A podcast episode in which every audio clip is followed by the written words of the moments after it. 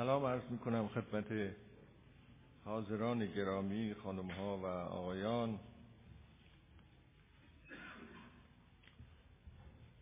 عرض کنم خدمتتون که پس از جلسه گذشته دو تا سوال کتبی به من رسید که محتوای اون سوال های کتبی به صورت شفاهی هم با من مطرح شده بود. اون پرسش ها نشون می‌داد که یک موضوع خاص و تقریبا یک کمی ناآشنا با اذهان که در اینجا مطرح کرده ام شاید من حق بیان و تشریح اون رو ادا نکرده ام و به خوبی روشن نشده که منظور چیست. چون اون موضوع موضوع مهمی است من تصمیم گرفتم که امروز پیرامون اون موضوع شرح و بسته بیشتری بدهم. و اون موضوع این بود که عرض کردم در گفته های پاره از عارفان درجه اول هست که عشق الهی که موضوع بحث ما بود در اینجا هنگامی از درون انسان سر بر می آورد که انسان در عالم نیستی به سر ببرد. همون که در پاری از ابیات مولانا هم از قبیل این که من در عدم غلطیده ام یا در نیستی پریده ام و امثال این تعبیرات آمده. و از عین القضات هم اینجا خوندم که تا در عالم وجود هستی عشق الهی خود رو نشان نمی دهد ولی از عالم نیستی تو سر بر می آورد باید بیشتر روشن بشود که منظور از این عالم نیستی یا زیستن در عالم نیستی از نظر این دسته از عرفا چیست؟ چون از من سوال شده بود که اگر این طور باشه یعنی از جامعه بریدن علائق را کنار گذاشتن ارتباطات انسانی را کنار گذاشتن کوشش های اجتماعی مفید را کنار گذاشتن و در جهانی زندگی کردن در عالمی زندگی کردن که اونجا گویی هیچ نشاطی نیست هیچ کوششی نیست هیچ کنشی نیست. و سکوت محض است و آدم هیچ کاری نمی کند و با کسی ارتباط برقرار نمی کند. یک نوع ریاضت و یک نوع روحانیت یه چنین تلقی در نظر عده از دوستان شده بود. برای اینکه وفادار مونده باشم به اون چی که اون عارفان می‌گویند و اون را به خوبی در حد وسط خودم توضیح داده باشم این مسئله زیستن در عالم نیستی را یک مقدار بیشتر تشریح می کنم امروز. و در واقع وقت ما را امروز خواهد گرفت. البته اون چی که می‌گویم و باز اون چی که پیشین در پیش گفتم سخن پاره از عارفان است که از عشق الهی سخن می‌گویند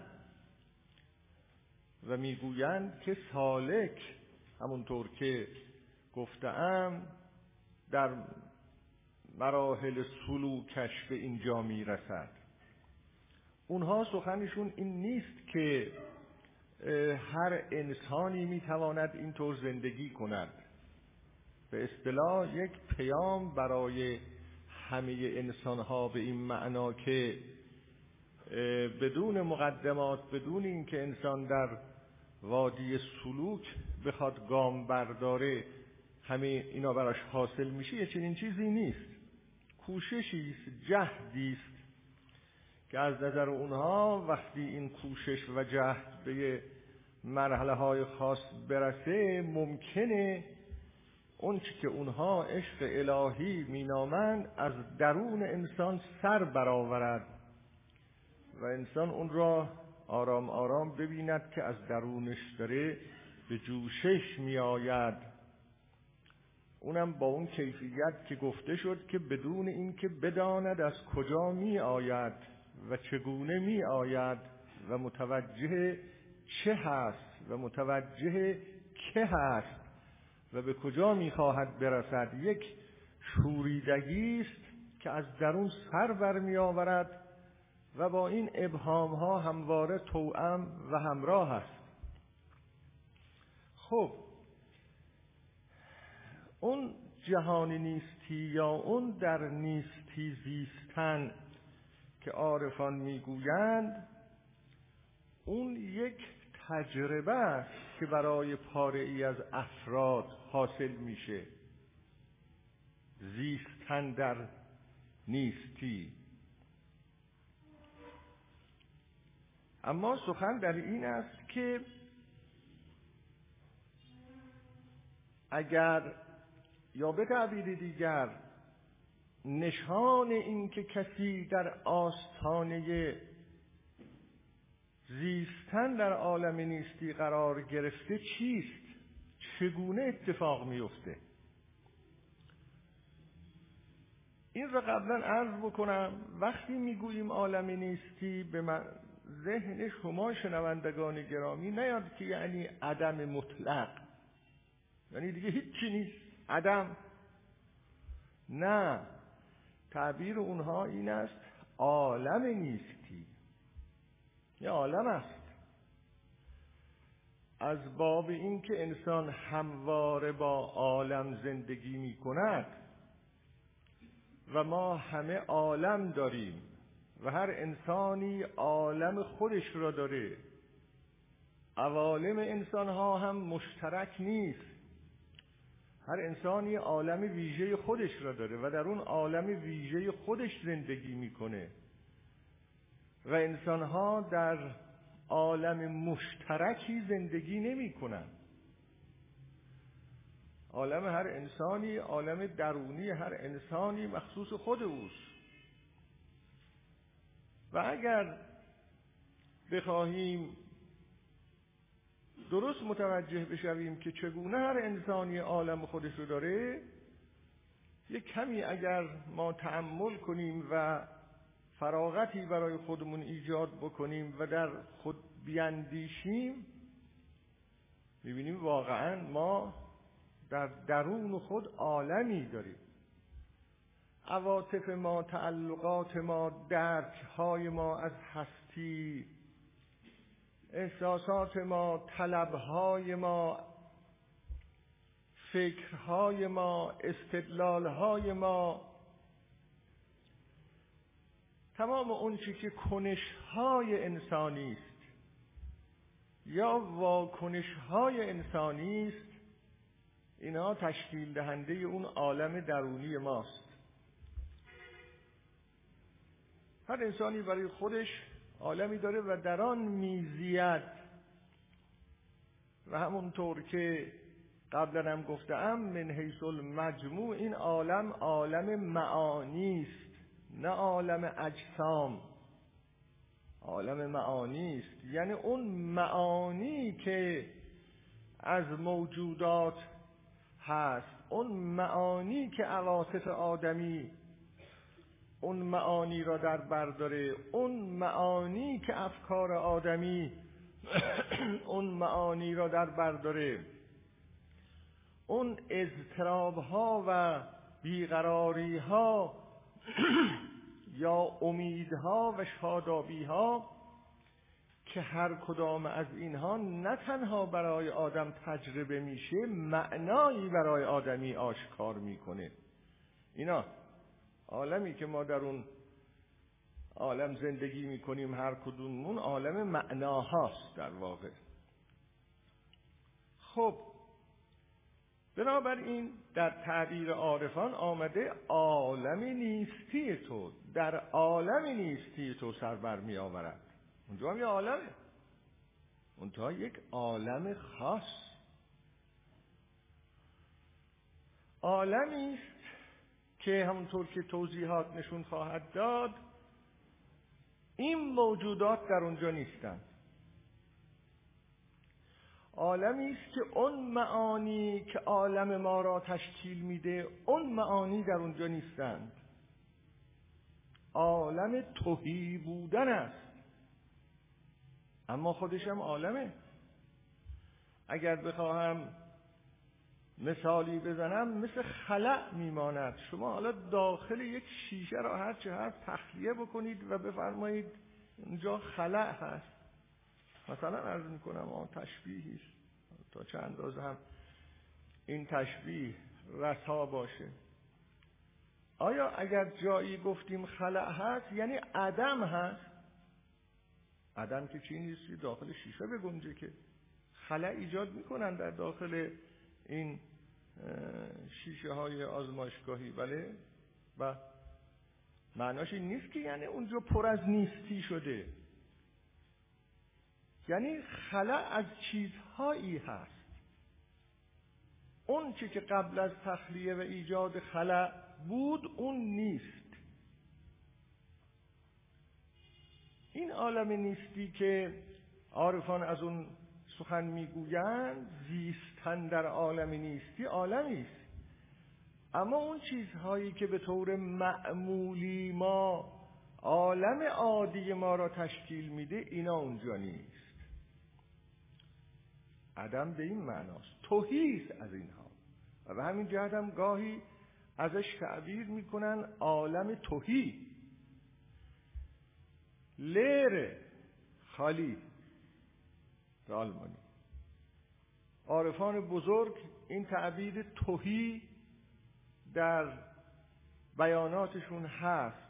مایستر اکهارت یکی از عارفان درجه اول مسیحیت و شاید یکی از عارفان درجه اول تاریخ ادیانه در نوشته های او این تعبیر توهی خیلی هست توهی.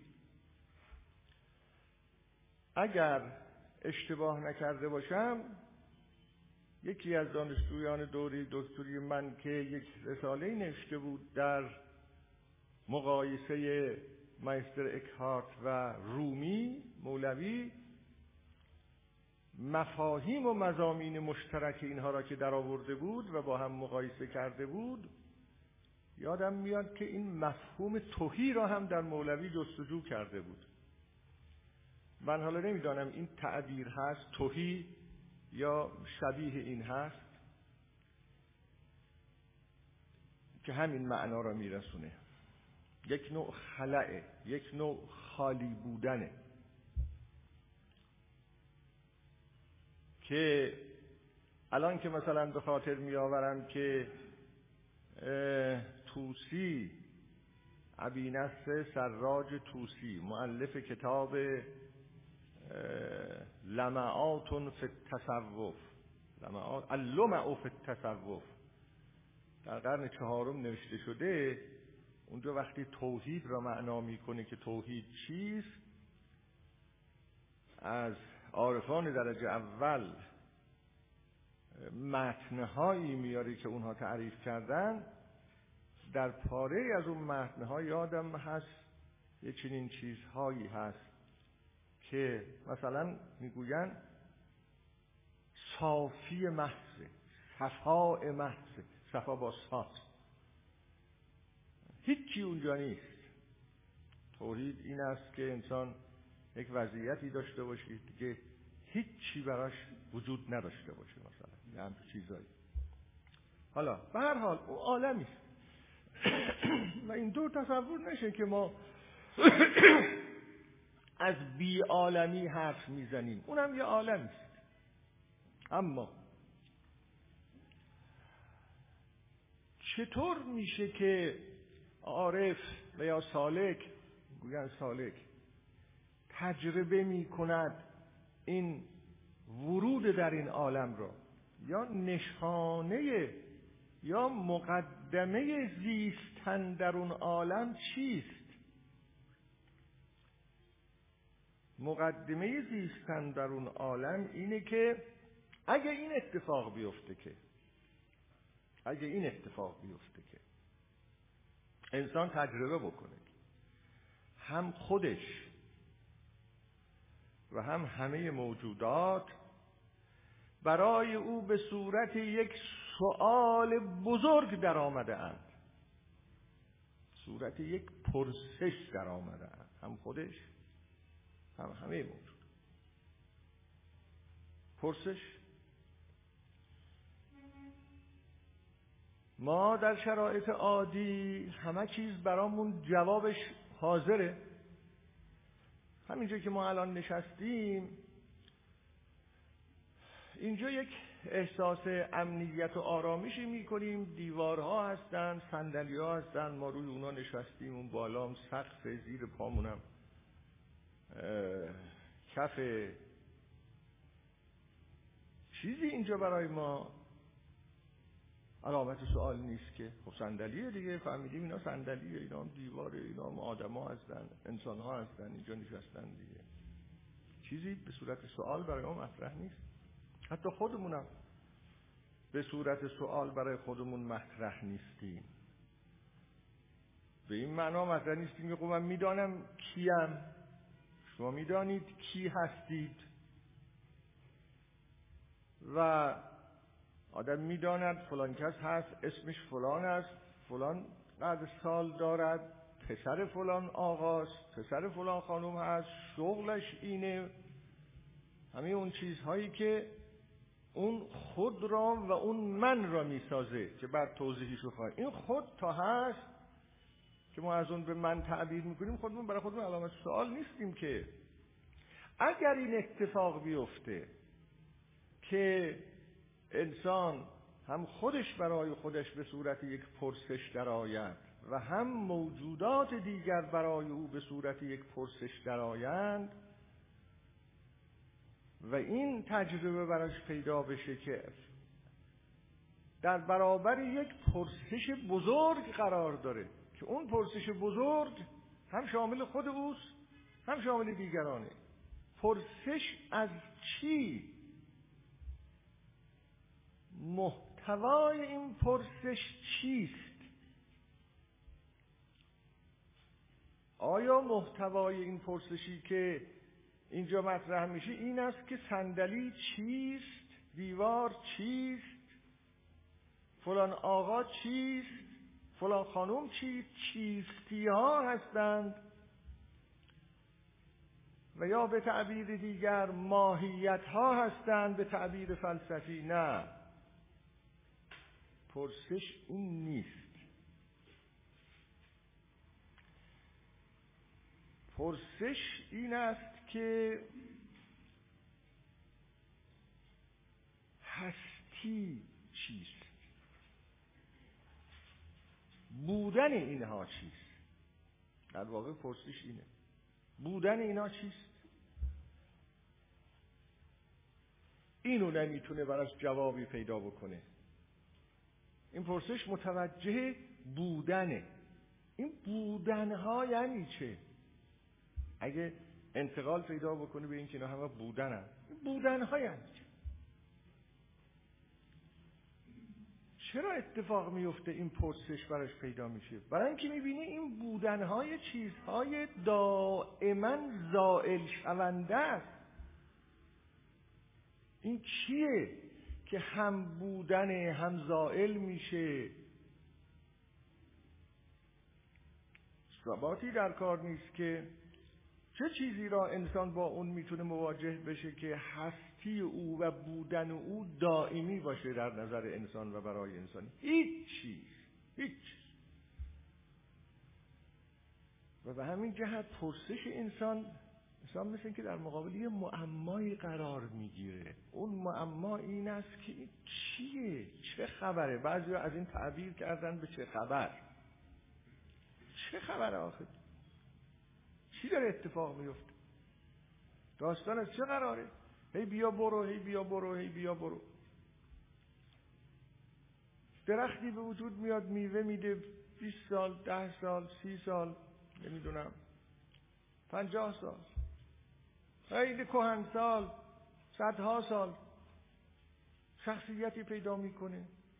نمی‌دونم با فرهنگ یک جامعه با آثار باستانی یک جامعه ارتباط پیدا می‌کنه. بعد از مدت این درخت نیست. حیوانات منقرض می‌شوند. ارز کنم کره زمینی به وجود میاد. اگه در مقیاس های بزرگتر ما حساب بکنیم میلیون ها سال طول می‌کشه به وجود میاد کم کم کم کم کم کم گفته میشه که نه این انرژی که به کره زمین داره می‌رسه این انرژی دیگه یواش یواش نخواهد رسید. دیگه از کره زمینی که حیات درش باشه خبری نخواهد بود. وقتی از کره زمین که حیات درش خبری نباشه از انسان خبری نخواهد بود. سخت مرای ما تحملش یعنی از انسان خبری نخواهد بود. دیگه انسانی نخواهد بود. انسانی که میلیون ها سال هی مقدماتش فراهم شده تا حیات به وجود آمده حیات تکامل پیدا کرده چه کرده؟ این گل سرسبد اومده. حالا چهار میلیون سال از عمر زمین اگه درست در خاطرم مونده باشه. چهار میلیارد نیست چهار میلیون گویا چهار میلیون سال. بعد حالا این تکامل های گیاهی جانداران انسان حالا خیلی خوب این انسان. که این قدم ارزش بیش از حد برای خودش قائله. ولی آدم تجربه می‌کنه که این نابود خواهد شد. نخواهد شد نخواهد مون نوع انسان نخواهد مون طوری نیست که انسان فکر می‌کنه که همه چیز ممکنه زائل بشود. اما نوع انسان همیشه خواهد بوده اینطور نیست. همه شواهد و قرائن نشان میدن که نوع انسان نخواهد بود. همونطور که در قرآن آمده که در اون سوره حلعتا ده ظاهرا آمده که لم یکن شیئا مذکورا. چیه اون آیه شریفه؟ هل اتا علی الانسان هین من الدهر لم یکن شیئا مذکورا. برهی از دهر بود که از انسان خبری نبود که اصلا. این باز برهی خواهد بود که از انسان خبری نخواهد این معما نیست. این سوال ایجاد نمی‌کنه یعنی چه این شدنها رفتنها زایل شدنها آمدنها و رفتنها. همه در همه. خب این سوال از چیستی ها نیست. این سوال از این است که انسان نمی‌فهمد این ظهور و بروز یعنی چه اصلا. و به تعبیر پاره ای از فیلسوفان که ظاهرا هایدگری میگه چرا وجود و چرا نه عدم؟ به تعبیر دیگر. چرا عدم نیست و چرا وجود است؟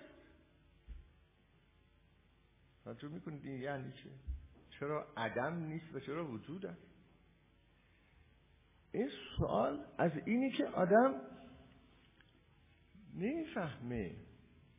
این اگر به این مرحله برسه یک سالک که اینجور شاید به تعبیر راز هم بشه گفت همه چیز را راز ببیند و در واقع همینه. هم خودش رو راز ببیند هم جهان رو راز ببیند. البته این یک نوع بیداریه. ممکنه در ذهن شما بیاد که این یعنی چه؟ این این برای هر کسی حاصل نمیشه. اونا نمیگن برای هر کسی حاصل میشه. این یه نوع بیداری ناگهانی است. بیداری ناگهانی است در واقع. یک نوع از خواب پریدنه مثل که آدم در حال خواب یه دفعه از خواب میپره. خب، به قول ابن سینا یک نوع یقزه در نمت نهم از کتاب اشارات که به عرفان پرداخته با یقزه شروع کرده با بیداری شروع کرده. میگه در اون هنگام که انسان بیدار میشه. این این بیداری بیشتر مواقع اتفاق میفته برای انسان ها که انسان ها به تعبیر فیلسوفان اگزیستانسیالیست وضعیت های مرزی را تجربه می کنند گرند سیتواسیون وضعیت های مرزی یعنی چه؟ وضعیت های مرزی همونطور که از اسمش پرده است مرز. اون وضعیت‌هایی است که ما در اونجا تجربه می‌کنیم که در مرز بودن خودمون هستیم. یه خورده اون طرفتر دیگه نیستیم. در مرز بودن هستیم. اون طرفتر نیستیه. مثلا کی این تجربه اتفاق میفته فرض کنید آدم یک عزیزی داشته که خیلی به او دل بسته بود. فرزند عزیزی داشته. انسانی را خیلی دوست می داشته. استاد عزیزی داشته. پدر بسیار عزیزی داشته. هر کسی عزیزی داره. و به او دل بسته بوده و با او خوش بوده و با او زندگی می کرده. زندگی درونی می کرده با او. و به قول معروف با همه چیزش او بوده. اینطوری. یک دفعه به صورت ناگهانی آدم احساس بکنه که عجب این آدم در آستانه مرگ قرار گرفته. بیماری خیلی شدید غیر قابل علاجی گرفته و روز به روز داره مثل یک گل می پژمرد و خواهد رفت و برود. از دنیا برود. آدم اینجا یه چیزی را تجربه می‌کنه. از طریق تجربه مرگ اون عزیز نیستی را تجربه می‌کنه. نیستی یعنی چی؟ در حال عادی انسان هیچگاه نیستی را تجربه نمی‌کنه اما اونجا نیستی خود رو تجربه می‌کنه. هر کس یه خود تحمل بکنه خواهد دید که در یه چنین مواردی این تجربه پیش میاد برای آدمی. بودن و نبودن. دیگر او نیست. ببینید در اینجا در اون مرحله که آدم با اشک خونین می‌گوید دیگر او نیست اینجا نیستی را تجربه می کند که نبودن یعنی چه نیستی یعنی چه. اینجا تجربه می‌کنه. خب اگر حساس باشه چون این حرفا مال آدمای حساسه. سلوک هم مال آدمای حساسه. کسی که چهار با تمام قوای درونی و بیرونی چسبیده به این زندگی و این حساسیت ها را نداره ممکنه اصلا خیلی چنین تجربه هایی هم براش به دست نیاد. اما آدمای حساس معمولا اینطورن. اونجا که وقتی می‌بینه این عزیزی که این با او زندگی می‌کرده مرد و این آدم تجربه کرد که نیستی یعنی چه؟ در مرز زندگی و نبود اون زندگی که همون گرن سیتواسیونه وضعیت های مرزی است در این مرز آشدا می شود با مسئله نبودن با مسئله نیستی. اون وقت این سوال براش پیدا میشه که اصلا این هستی چی بود؟ بودن او چی بود؟ یواش یواش ممکنه تعبیر کنه که اصلا او چی بود؟ مثل خواب بود. بله این تعبیرات رو دیدیم خواب می‌دیدم که چند سالی با او بودم. اون وقت بعد می‌خونه اون شعر معروف را گلی نچیدیم و برفت. چیه اون؟ بله. شربتی از لب لعلش نچشیدیم و برفت. و ها کذا و ها کذا. شما که پنجاه سال با هم زندگی کرده بودید. سی سال زندگی کرده بودید. اگر فرزندتون بزرگش کرده بودید در حالی که با او بودید اصلا این تجربه ها نبود که شربتی از لب لعلش نچشیدیم و نرفت. نچشیدیم. فکر می‌کردیم که چشیدیم. با او هستیم. اما این تجربه بعد برای آدمی پیدا میشه. اینا خیالات و موهومات نیست. واقعا تجربه های جدیدی است که آدم پیدا می‌کنه و مثل از خواب بیدار شدنه. یا مثلا در یک کنار حوادثی که اتفاق افتادن حوادثی که بسیار تکان دهنده است و آدم می‌بینه هزاران انسان از کودک و پیر و جوان اینها در عرض ده دقیقه به دیار عدم رفتن. حالا این تعبیر من من گاهی فکر می‌کنم اگه ما یکی از افراد ساکن بم بودیم میگه ما اگر یکی از افراد ساکن بم بودیم اونجا زندگی می‌کردیم قوم خیشامون اونجا بودن. هستیمون در اونجا بود. زندگیمون در اونجا بود. اون حادثه زلزله بم که چند سال پیش اتفاق افتاد یک دفعه بعد از چند دقیقه تمام هستی رفت. پدر رفت مادر رفت خانه رفت رفت رفت همسایه رفت. هیچ هیچ. چه تجربه پیدا می‌کرد؟ ولو اینکه یه آدمی باشه که یه عمرم فلسفه بافته باشه.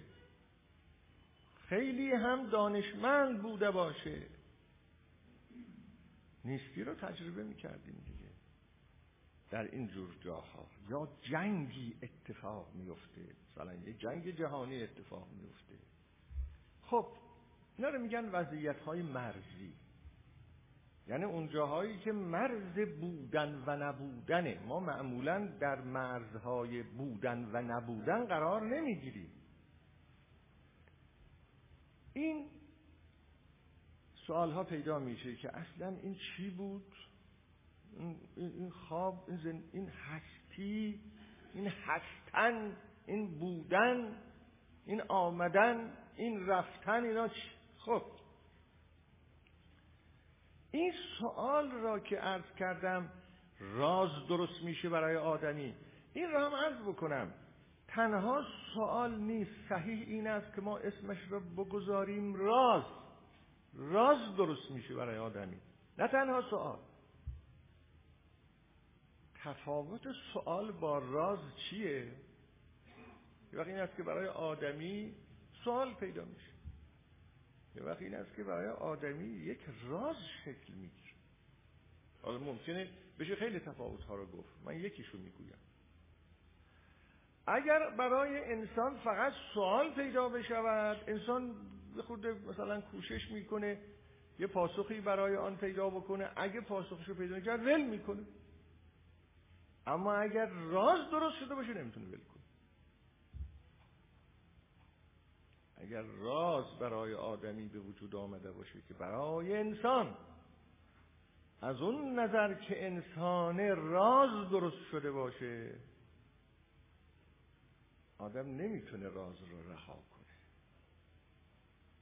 به خصوص که اگر خودش برای خودش به صورت راز در آمده باشه خودش برای خودش به صورت یک راز در آمده باشه. راز همان است که هی ظاهر میشه هی باطن میشه ظاهر میشه باطن میشه. ول نمی‌کنه که راز رو نمیشه رها کرد به حال خودش گذاشت. خب. این راز شکل گرفتن راز شکل گرفتن در برابر عقل آدمی نیست. در برابر سراسر وجود آدمی است. این را اسمش را سوال بگذاریم. یا راز بگذاریم مربوط به سراسر وجود آدمی است. یعنی یک مسئله وجودی است. نه یه مسئله عقلانی. اونجا که عرض کردم آدم عزیزی را از دست میده یا اون جایی که اون حوادث دهشتناک اتفاق میفته اون جایی که این جنگ های خانمان سوز اتفاق میفته و تجربه های نیستی که برای انسان سر بر میآوره و آدم با همون چیزی که ما اسمشو گذاشتیم عالم نیستی کم کم آشنا میشه که اون چه عالمیه این سوال برای عقل نیست. چون برای عقل سوالهای مطرح میشه که با توجه عقلانی پیدا شده باشه. این که با توجه عقلانی پیدا نمیشه که اینجور تجربه ها برای آدمی. به همین جهت می‌گویند اینها تجربه های وجودی است. تجربه های وجودی یعنی اون چی که به بودن خود آدمی ارتباط پیدا می‌کنه و به تعبیر دیگر انسان بودن خودش رو نمی‌تونه معنی کنه. در مورد بودن خودش نمی‌تونه یه قضاوتی بکنه.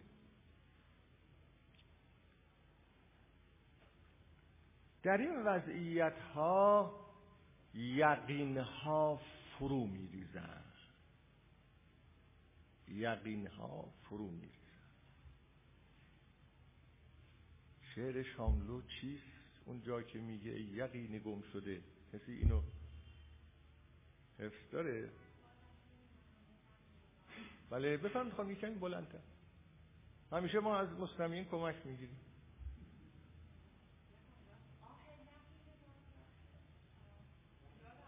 خیلی خوب. به هر حال بسیار تعبیرهای جالبی داره از جمله کسانی که درباره یقین و یقین گم شده. و یقین از دست رفته. اشعاری دارن یکیش هم شاملوس. یقین ها در هم حالا بده یقین ها در هم بریزه یا خوبه؟ شما فکر می‌کنید. ما همه دنبال یقین میگردیم درسته؟ عارفان می‌گویند خوبه که یقین ها در هم بریزه. یقین ها در هم. همین یقین ها ما رو گول می‌زنه. همین یقین ها ما رو به جون هم میاندازه. همین یقین ها دعوا درست می‌کنه. همین یقین ها انسان ها را صد دسته می‌کنه. حالا گرچه یه عده برای حفظ منافع خودشون تبلیغ یقین می‌کنن. چسبیدن به یقین. یقین تل یقین تل تزریق می‌کنن. فهم کنن یقین تزریق کردن. یقین ها فرو میریزه. یقین های فلسفی فرو میریزه. یقین های علمی فرو میریزه. یقین های مربوط به تجربه واقعیت که تکیهگاه انسان فرو میریزه.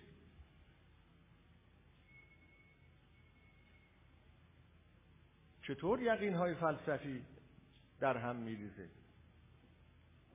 فیلسوف ناگهان تجربه می‌کنه که بله در شرایط عادی خوب تفلسف می‌کنه.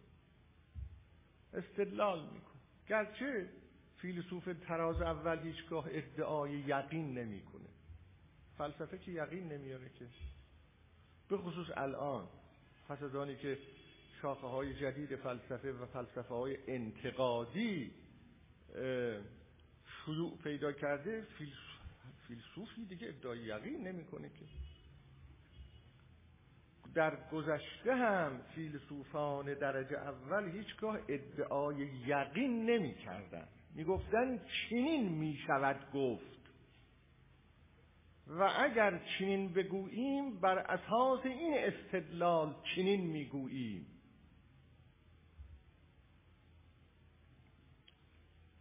فیلسوف می‌بینه که خیلی خوب تفلسف می‌کنه. اما اونجایی که اگر یه عزیزی از دست او بره اونم در وضعیت مرزی با عالمی نیستی آشنایی پیدا می‌کنه. اونم همون تفلسفش از اون میگه خیلی خوب بله تا اینجا هستیم و به قول عین القضات تا در عالم وجود خودمون هستیم اینا همه معانی داره.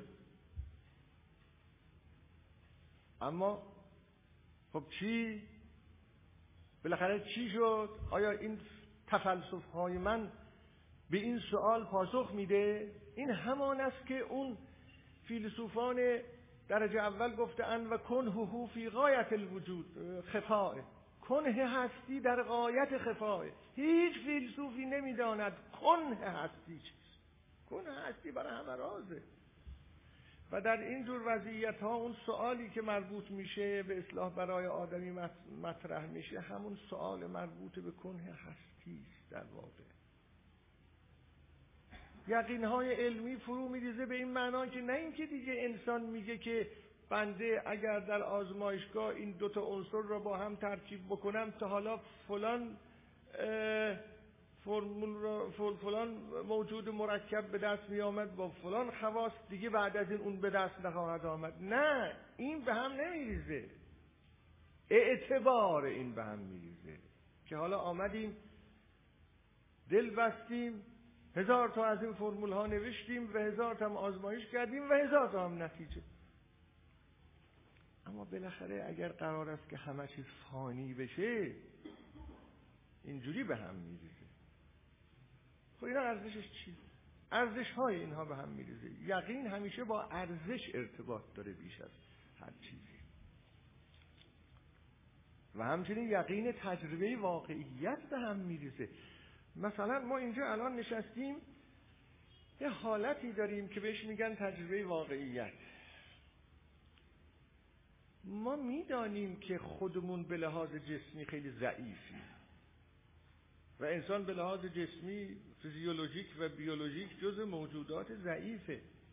اما یه همچون احساسی داریم مثل اینکه ابر و باد و مه و خورشید و فلک در کارن تا تو نانی به کفاری و به غفلت نخوری اما مثل اینکه همه عالم دارن ما را نگهداری می‌کنن. اینه. اون تجربه یقین واقعیت اینه. همه چیز دست به دست هم داده از قانون جاذبه بگیرید تا مقدار اون انرژی که از خورشید داره می‌رسه تا اینکه زمین برای ما گیاهان و مواد غذایی درست می‌کنه و چه و چه. و اگر برف میآید اونقدر نمیآید که ما تا سرمون تو برف مثلا غرق بشیم. تا یه حدی میآید که به نفع ماست. و امثال اینطور چیزها دیگه این همان است که سعدی گفت ابر و باد و مه و خورشید و فلک در کارن. چه مال سعدیه دیگه. تا تو نانی به کفاری اما خب به غفلت نخوری. این به هم میریزه. که نه اینطوری نیست. فکر می‌کنیم مثلا اون زلزله فقط برای بم آمد.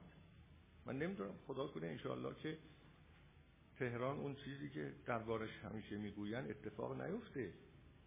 اما اگه اون اتفاق میفته اون وقت می‌فهمیم که نه بابا ابر و باد و مه و خورشید و فلک در کارندی در کار نبودن. وضعیت به گونه است که همه ممکنه نابود بشیم. در عرض چند دقیقه. اینکه واقعیت داره ما را نگهداری می‌کنه و ما تو خونه ایم و ما در آغوش واقعیتیم و این آغوش یه آغوش محکمیه و تکیه کرده ایم. یک دفعه به هم گاهی این فیلم های مربوط به جنگ ها را آدم که می‌بینه یا فیلم های مربوط به این مثلا زد و هایی که در خیابون ها اتفاق میفته آدم می‌بینه چند روز پیش من یک نگاه می‌کردم این تظاهرات در مصر را. دیدم یه تو اون زد و خوردهای روزهای اول یه بچه مثلا ده سالش بود. یه پسر بچه شاید ده. این تفلک مونده بود وسط خیابون. نمی‌دونم از پدر و مادرش جدا شده بود. گاز اشکاور از این طرف از اون طرف می آمد صدای شلیک. این مونده بود وسط خیابون. چهار تا قدم می‌رفت جلو. نمیدون چه کار بکنه. دوباره بعد میگشت عقب. بالا نگاه می‌کرد. به پایین نگاه می‌کرد. تجربه این که واقعیت او را نگهداری می‌کنه از دستش رفته. هیچ چی دیگه نگهداریش نمی‌کنه. اونجا من منتقل شدم به این مسئله که یعنی که تجربه ای که یه واقعیتی هست ما را حفظ می‌کنه. زیر پاش خالی شده. بسیار اشکاور بود وضع اون بچه. و چقدر از این بچه ها توی این زد و خورد های ستمگران جبار از بچه کوچیک بگیرید تا بزرگترها که این تجربه ها بهشون دست به هم میشه خب.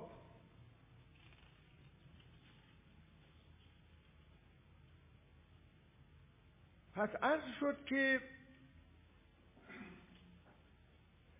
اتفاقاتی میفته حالا این چیزایی که من گفتم اتفاق میفته برای انسان سالک که عرفا از اون حرف می‌زنن. اون چرا که من در این تجربه های نیستی برای شما توضیح دادم و برای ما انسان های عادی اتفاق میفته و ما در یه جاهایی قرار می‌گیریم که استشمام می‌کنیم نیستی را همون استشمام نیستی برای اینها تقویت میشه. لازم نیست کسی از اونها بمیرد. لازم نیست زلزله ای را تجربه بکنند لازم نیست جنگی اتفاق بیفته.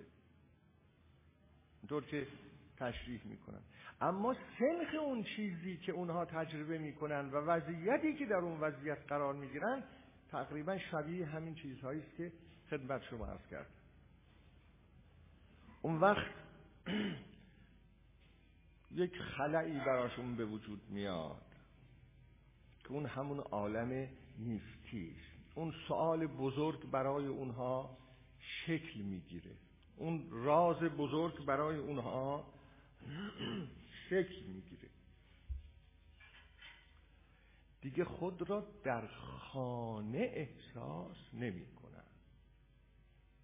بهترین تعبیر. دیگه خود را در خانه احساس نمی که ما به طور معمولی خودمون را در خانه میابیم این که این همه اونها دیدید می‌گوین قربت قربت غم قربت اینه. دیگه تو خونه تو خانهشون نیستن. ما همه معمولا در خانه در خانه خودمون زندگی می‌کنیم. یعنی اون خانه که ساخته شده در اونجا زندگی می‌کنیم همون واقعیت که گفتم اون ما رو نگهداری می‌کنه. اون خونه ماست.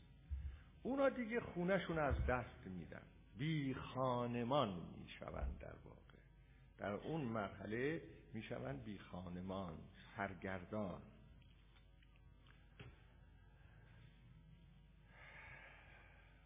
خب حالا اینجا این سوال مطرحه. اونایی که اون وضعیت را گفتیم براشون پیدا میشه اون عارفانی که بی خانمان می‌شوند دیگه در خانه نیستند اونها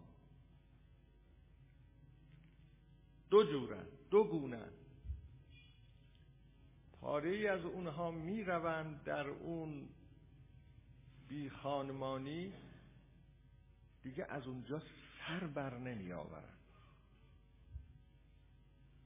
این را ازش تعبیر می‌کنن عرفان منفی.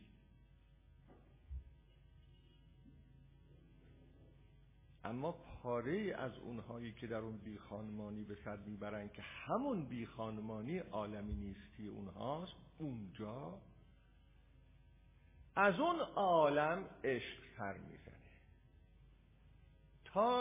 تو این واقعیت های سفت و محکمن خبری از عشق نیست. تا اینجا تو خانه خبری از عشق نیست. وقتی بی خانمان شدند وقتی از همه چیز بریده شدند و در اون وضعیت که ازش ما تعبیر کردیم به نظر اونها عالم نیستی قرار گرفتن اونجا تازه شکوفه هایی برای اونها پیدا میشه که همون زندگی جدیده. اون یادتون هست که دباغ گفت ابن دباغ گفت سه مرحله کرد عشق را. عشق از نوع این که عاشقم بر همه عالم که همه عالم از اوست. عشق زیبایی و عشق جمال مقدس الهی. اینا تازه یواش یواش یواش شروع می‌کنه مرحله به مرحله در یه چنین آدمی از اون عالمی نیستیش سر برآوردن. اینها ریشه در عدم داره. از عدم سر در میاره. اون زمینی که اینها از اونجا متولد میشه و رشد می‌کنه این سرزمینی نیستی به این معناست که خدمت شما گفت خب حالا در این مرحله اون چیزی که می‌خوام توجه شما را جلب بکنم اینه وقتی این اتفاق میفته و در از اون عالمی نیستی اینها این عشق سر در میاره معناش این است که تمام ارتباطاتی که اینها با پیرامون خودشون داشتن اون ارتباطات به کلی از بین نمیره به گونه ای دیگر تجربه می شود این است عرفان مثبت. به گونه ای دیگر تجربه. اگه با پدر زندگی می‌کرده با مادر زندگی می‌کرده با خانواده زندگی می‌کرده فلان کس بوده فلان شغل رو داشته فلان سیاست مدار بوده هر چی بوده قطع رابطه نمی‌کنه. به این معنا که نه برم دیگه من بنشینم در یک گوشه ای در همون عالم نیستی به سر صورت بزنم. این اون ریاضت و روحانیته اون یه چیز دیگه است. نه. پیرامون خودش را که تا در اون عالمی نیستی قرار نگرفته بود اون محیط پیرامونی را به گونه دیگر تجربه می‌کرد الان اون محیط پیرامونی را این آدم سربراورده از جهان نیستی با نیروی عشق جور دیگری تجربه می‌کنه. ارتباطاتش با همه عالم بر اساس عشق تنظیم میشه. بر اساس عشق ورزی تنظیم میشه. نه اینکه تموم میشه قضیه. ارتباطات از نوع دیگر تنظیم میشه. اونا اینه میگه. سیاست ورزیش طور دیگه انجام می‌گیره. تربیت فرزندش از یه منظر دیگه انجام می‌گیره. کسب معاشش با یه انگیزه دیگه انجام می‌گیره. و به تعبیر دیگر این انسان نو شده. اما از انسانیت بیرون نرفته. انسان نو شده. آدمی در عالم خاکی نمی آید به دست. عالمی از نو باید ساخت و از نو آدمی. این یه عالم نوعی برای خودش می‌سازه و یه آدم نوعی میشه ارتباطاتش هم بر یه اساسهای دیگری تنظیم میشه. و کنشگره و فعاله. اما این فعال غیر از اون فعال قبله. این کنشگر غیر از اون کنشگر قبله. کنشگر قبل چگونه بود؟ و این چگونه؟ اینجا چند تا نکته می‌خوام خدمت شما کسانی که از اون عالم سر بر نمی آورند شما گاهی به تعبیرات اینجوری هم برمیخورید که در نوشته های عارفان میگید که می‌بینید که میگن کسی که با بر اساس عشق ورزی زندگی می‌کنه از نیستی سر بر می آورد او از نیستی خودش را بالا می چشد سر بر می آورد منظور اون نیستیه. اما باز سر بر می آورد باز مثل یه درختی شکوفا میشه اما این آدم با اون آدم قبلی متفاوته. جور متفاوته؟ باید به خدمت شما توضیح بدم که ما انسان ها معمولا در شرایط عادی اون خودمون اون منمون که ازش تعبیر می‌کنیم به خود و ازش تعبیر می‌کنیم به من و بر اساس اون خود و اون من با محیط پیرامونی ارتباط داریم. و اون خود و اون من ما را این محیط پیرامونی تشکیل داده اون چه جور خود و منیه؟ اگه اون یه خورده بهش برسیم براش برامون بیشتر روشن میشه که اون خود جدید چه جور خودیه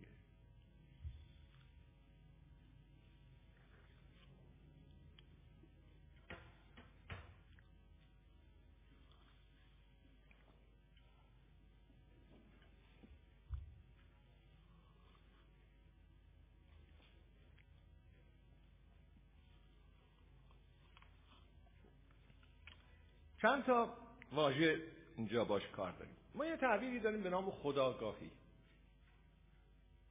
یعنی انسان که از خود آگاه خود آگاه. یعنی انسانی که اون آگاهی که آگاهی انسان از خودشه. یک آگاهی هم داریم بهش میگن جهان آگاهی. آگاهی انسان از جهان.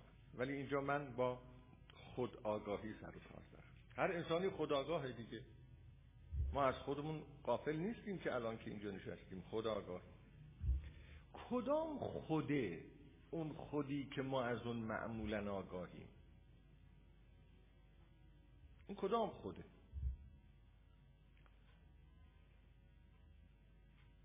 تقریبا همان خود است که ما ازش تعبیر می‌کنیم به من. ما وقتی به من تعبیر می‌کنیم از همون خود تعبیر می‌کنیم به من. اگه شما درست تعمل بفرمایید من من یعنی او نه من. من یعنی تو نه من. من یعنی این دیوار نه من. این نیست؟ در این من مقدار زیادی دیگران ملحوظ هستند. لحاظ شده اند و ما بهش توجه نداریم. مقدار زیادی. الان که مثلا اینجا ما هستیم هر کسی اگر بگوید من چه خودش توجه داشته باشه چه نداشته باشه اینجا الان این همه کتاب هست صندلی هست در و دیوار و فلان هست. یا انسانهای زیادی هستن. هر کس که میگه من اگر یه کسی مثلا اوقاتش تلخ بشه بلند شو بنده بگه آ من دارم با تو حرف می‌زنم. یا من اوقاتم تلخ بشه. آ من دارم با تو. این من می‌دونه کدوم منه؟ یعنی اون منی که اینجا درست شد این منها هم متفاوته ها. همون من خداگاهی های ما متفاوته. آدم در هر جای منی داره. اگر انسان به فرزندش اوقاتش تلخ بشه بگه آخه پسر عزیز دختر عزیز من دارم با تو حرف می‌زنم. اون من پدری درش ملحوظه. یه استادی بگه مثلا دانشجوها گاهی خیلی شلوغ می‌کردن در کلاس آدم می‌گفت مثلا. گوش کن ها من دارم حرف می‌زنم. استاد میگه دیگه. گوش کن ها من دارم حرف می‌زنم. اون من یعنی اینجا که نشستیم کلاس هست شما هم دانشجو هستید باید یه مجال بیشتری بدید به استاد حرفش رو بزنید. یا مثلا داد بیداد نکنید با استاد. مثلا عرض می‌کنه باز اون من یه چیزای دیگه درش ملحوظه. اگر یه حاکم سیاستمداری داره نطق سیاسی می‌کنه داره برنامه ملی تشریح می‌کنه میگه من به شما می‌گویم. اون من بازی من دیگه. هر کدام از این منها متناسب با شرایط یه معناهایی داره. ولی هیچ منی پیدا نمی کنید که در شکل گیری و اون من محیط دیگران موجودات دیگر نقش نداشته باشه. فرزن اگر ممکن می‌شد که یک انسانی در تنهایی زندگی بکنه فرزن اگر ممکن بیشد من نداشت. من به این منو نداشت. نمی‌دونیم چیزش از خودش چجوری بود. آگاهیش از خودش چجوری بود.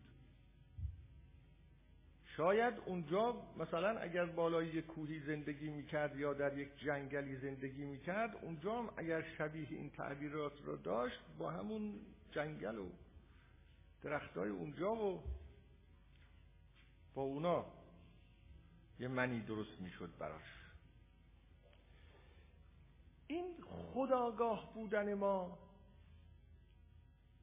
چون آگاه بودن از همین منه این خداگاهی شکلهای مختلف می‌گیره محتواهای مختلف می‌گیره. خداگاهی استاد موقعی که تدریس می‌کنه با خداگاهی یک سیاستمدار موقعی که نطق سیاسی می‌کنه متفاوته.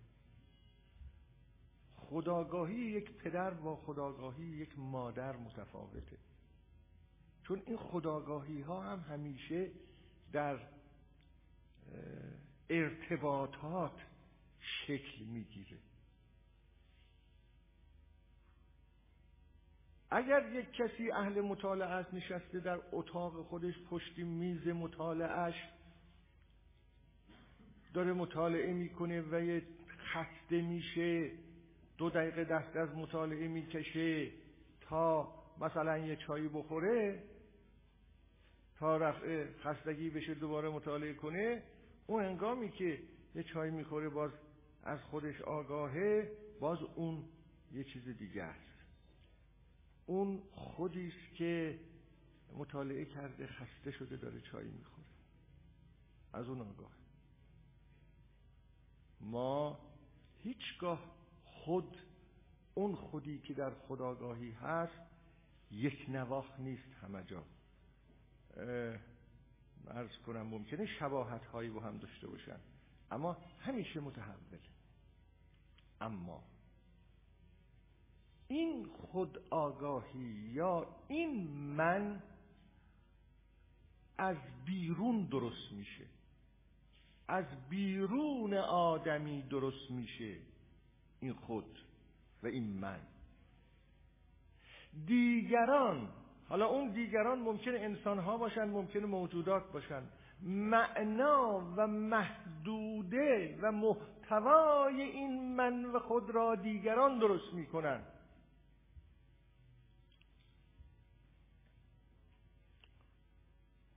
از بیرون آدمی معنا و حدود پیدا می‌کنه این خود.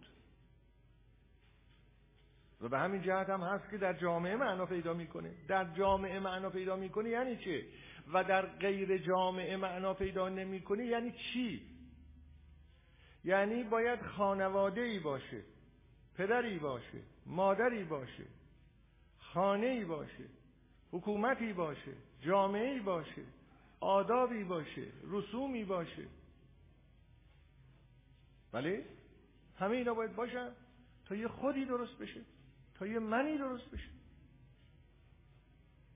اینا نباشن که اون من درست نمیشه که. این از معنای اون چیزی که عرض می‌کنم معنا و محدوده و محتوای این منو عوامل و عللی که در بیرون از آدمی قرار دارن در بیرون از فرد قرار دارن اونا معین می‌کنن. فرهنگ معین می‌کنه بیش از هر چیزی. اون من را. خب. اینجا چه اتفاقی میفته؟ اونجا اتفاقی که میفته این است که من همیشه وابسته به بیرون از خودم هستم. همیشه خودم را جوری معنی می‌کنم که بیرون از من منو معنی می‌کنه. بیرون از من منو معنی می‌کنه. فرهنگ من منو معیم می‌کنه. معنای پسر بودن در فرهنگ چیه؟ من اگر پسر کسی هستم معنی پسر بودن من را نسبت به فلان کس اون فرهنگ معیم می‌کنه. و اون معنی پسر بودن در اون من من بخشی از محتواست. اگر فرهنگ فرهنگی است که معنی پسر بودن این است که تا منگام بلوغ تا 15 سالگی تا 16 سالگی تا 17 سالگی با پدر و مادر زندگی می‌کنی. بعدم بهت میگن دختر گرامی پسر گرامی برو دیگه یه کاری برای خودت پیدا کن یه اتاقی هم برای خودت بگیر با درآمد خودت زندگی کن. هفته دفعه ما آخر هفته ما هم دیگر رو می‌بینیم. ما پدر هستیم پدر مادر هستیم. شما فرزند ما هستیم همونطور که در غرب معمولا اینطوریست معمولا. این یه جور پسر بودنه. البته در ارتباط هست با ساختار اقتصادی اونها با ساختار سیاسی اونها. کار هم به همون شکل تنظیم شده است. می‌تونن کار هم پیدا بکنن. می‌تونن ساختمان هاشون هم اونجور درست شده است. یعنی با همه چیزا در ارتباط هست این صرفا یه مسئله نیست که بدون ارتباط با واقعیت های دیگر اون اجتماعی باشه. این رو پسر بودن. یه جور پسر بودنم معناش این است که تا سر پا هستم و خودمو نتونستم پیدا کنم و عرض کنم ولو این که مثلا 25 سالم باشه ولو این که 30 سالم باشه تا هنوز نتونستم خودم اون غمخوارم پدرمه غمخوارم مادرمه او از نون خودش کم خواهد گذاشت تا منم یه زندگی برای خودم پیدا کنم. منو عروس خواهد کرد منو داماد خواهد کرد. این یه معنای دیگه این یه جور پسر دختری دیگه پسر دختری بیولوژیک نیست معناش. که یعنی از نسل اوست؟ این نیست که. ولی اون در عالم حیوانات هم هست. یه مسئله فرهنگیه. معنی پسری معنای دختری معنی پدری. پدری هم همینطوره. و اگه معنای پدری این است که وقتی مثلا 80 سالش شد دیگه نمی‌تونه سر پای خودش وایسته. خیلی خوب. خانه های پیران درست شده خانه های سال خوردن سال خوردگان درست شده. می‌بریم قشنگ می‌ذاریم اونجا. بیمه هم پرداخت می‌کنه. هیچ باری هم بر دوش ما نیست. هر هفته هم میریم مثلا یه سری می‌زنیم. خب این یه جور پدریه. یه جور پدری هم معناش این است که نه بابا آدم پدریشو نمی‌بری در خانه سالمندان بذاره مثلا. اون چیزایی که هنوز توی ماها خوشبختانه هست. زحمت می‌کشم ارز کنم متحمل میشم پدرم را دوش می‌گیرم می‌برم حمام شستشویش می‌دهم اگر خودش نمی‌توانه میارم در بسترش قرار می‌دهم مادرم رو زحمت می‌کشم اینطوری تا نفس آخر. این یه جور پدر مادری دیگه است اون یه جور پدر مادری دیگه است. در واقع. نمی‌خوام حالا انتقاد بکنم که ما اونجوری و این با همه فرهنگ ما در ارتباطه و تاریخ ما در ارتباطه اونم با همه فرهنگ اونها و تاریخ اونها. در ارتباطه ولی در هر حال می‌خوام این عرض بکنم که هم این معنی پدر پسری را و هم اون معنی پدر پسری را فرهنگ معین می‌کنه. و وقتی فرهنگ معین می‌کنه اون چرا که معین می‌کنه بخشی از اون من است بخشی از اون خود است. اگر من دانشجو هستم دانشجو بودن بخشی از معنای منه. و هر معنایی که دانشجو بودن در فرهنگ داره فرهنگ اون بخش از معنای من بودن را برای من مشخص کرده و نمی‌تونم از اون تخلف بکنم. پدری هم همینطوره پسری هم همینطوره همه چیزهای دیگه هم همینطوره. خب این از معنای اون چیزی که می‌گویند که این خود یک خودی است که و این من یک منی است که از بیرون درست میشه و من وابسته به اون هستم. خب و من نمی‌تونم خودمو از دست اون رها بکنم. حالا داستان اینی که این خود که اینطوریه معمولا اینطوریست. که اون وقت اون فرهنگ که این خود منو معین می‌کنه این فرهنگ باید و نباید های ما را هم معین می‌کنه. چه چیز باید؟ چه چیز نباید. چه چیز خوب است چه چیز زشت است. اگه این کار را بکنی مردم بد می‌گویند. اون کار را بکنی مردم خوب می‌گویند. اینا همش جزشه آدم میشه اسیر. آدم میشه مقلد. آخه نمیشه فلان کار رو نکرد. آدم کسی میشه که میگه که هر راهی را که می‌روند باید رفت. خواهی نشوی رسوا همرنگ جماعت شو. زشتی ها زیبایی ها بدی ها خوبی ها چه کار باید کرد چه کار نباید کرد چه جور باید فکر کرد چه جور نباید فکر کرد با چه کسانی باید معاشرت کرد با چه کسانی نباید معاشرت کرد. تمام اینا از بیرون بر این خود بر این من تحمیل میشه. اون چیزی که عارفان می‌گویند که اونو باید رها کرد این خود است که می‌گویند رها کرد باید رها کرد. و این خود را اگر آدم رها بکنه می‌گویند که می‌تونه در اون عالم نیستی بره. این خود را رها کردن به معنای اتونوم شدنه به معنای مستقل شدنه به معنای این است که انسان از درون خودش تکلیف خودش را و معنی خودش را و معنی منش رو روشن کنه. خودش روشن کنه. نگه آقا به من بگو ببینم من خودمو چجوری معنی بکنم. و در واقع خود را محقق بکنه. اینو ازش تعبیر می‌کنن خودسازی وقتی می‌گوین اینه.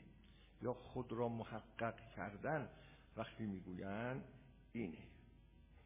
خودشو محقق بکن. از درون به بیرون. اگر این اتفاق بیفته و انسان این توانایی را پیدا بکنه که از درون به بیرون زندگی بکنه و معنای خودش رو خودش معین بکنه که و معنای این منو خودش معین بکنه در واقع باید اینجوری بگیم دیگه از این سنخ خودها و از این سنخ منها وجود نخواهد داشت اصلا. نه اینکه من دیگری میاد و از سنخ دیگری میره اصلا. این من میره این خود میره. با چه اتفاقی میفته؟ آدم با همه یکی میشه. آدم با همه یکی میشه. اون عارف که گفت عاشقم بر همه عالم که همه عالم از اوست نه اینکه یعنی من هستم من فلان عارف هستم من دارم هنوز خود دارم هنوز اما با این من و خود که دارم در این حال عاشقم. اگه یادتون باشه ما در تعریف عشق گفتیم که خود را نثار کردن. یادتونه چند جلسه پیش؟ عشق عشق ورزی یعنی خود را بخشیدن. خود را بخشیدن به محیط به پیرامون به دیگران. اون کس که دیگه خود را میبخشه خود به این معنا نداره که من اینجوری نداره که؟ ارتباطاتی تنظیم میشه با محیط و دیگران از یک سنخ دیگری. از سنخ عشق ورزی به همه. از این سنخ که منتظر نمیمانه انسان که به من محبت بکنن تا من محبت بکنم. او شروع می‌کنه به محبت ورزیدن. شروع کننده او میشه عشق ورزنده او میشه. کنش بیخواهش پیدا می‌کنه به تعبیر دیگر. کنش بیخواهش. کنشگره.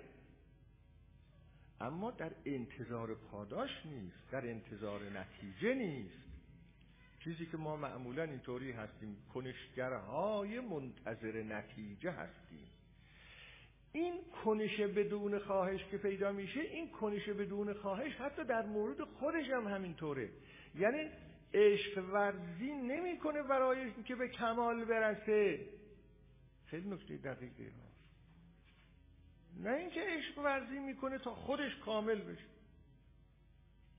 اینم نیست خودش رو هم نمی‌خواد کامل کنه. اصلا چیزی جلوی چشمش نگذاشته تا بگی می‌خوام به اون برسم. چه در خودش چه در دیگران. برای خاطر لذت بردنم این کار رو نمی‌کنه لذت به صورت طبعی ممکنه پیدا بشه برای آدمی. اما برای لذت بردنم این کار نمی‌کنه که این یه کنش بیخواهشه. اونی که اینا میگن اونی که عرفا میگن. ها من نمی‌دونم همه می‌تونن یا نمی‌کنن. دارم مطالب اونها رو به شما تشریح می‌کنم. یه کنش آدمی میشه یه کنشگری بیخواهش.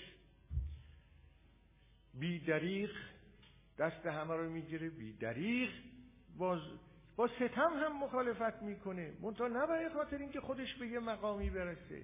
نمی‌تونه با ستم مخالفت نکنه. سیاست ورزیش هم از نوع دیگری میشه.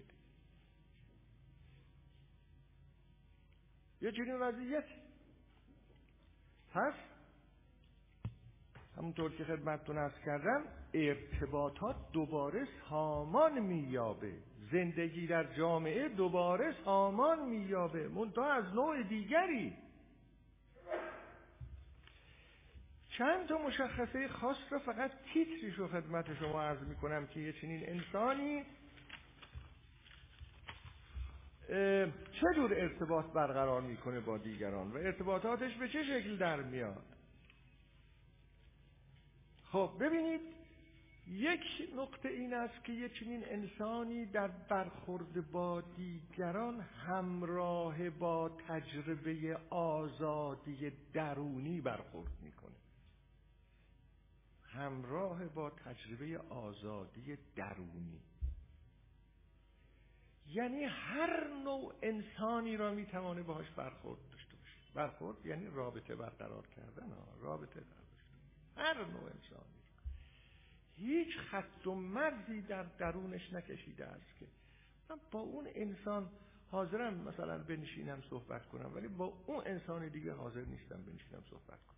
اگر او به من سلام بکنه حاضرم جواب سلامش رو بدم ولی اگه اون یکی به من سلام بکنه حاضر نیستم جواب سلام بشه.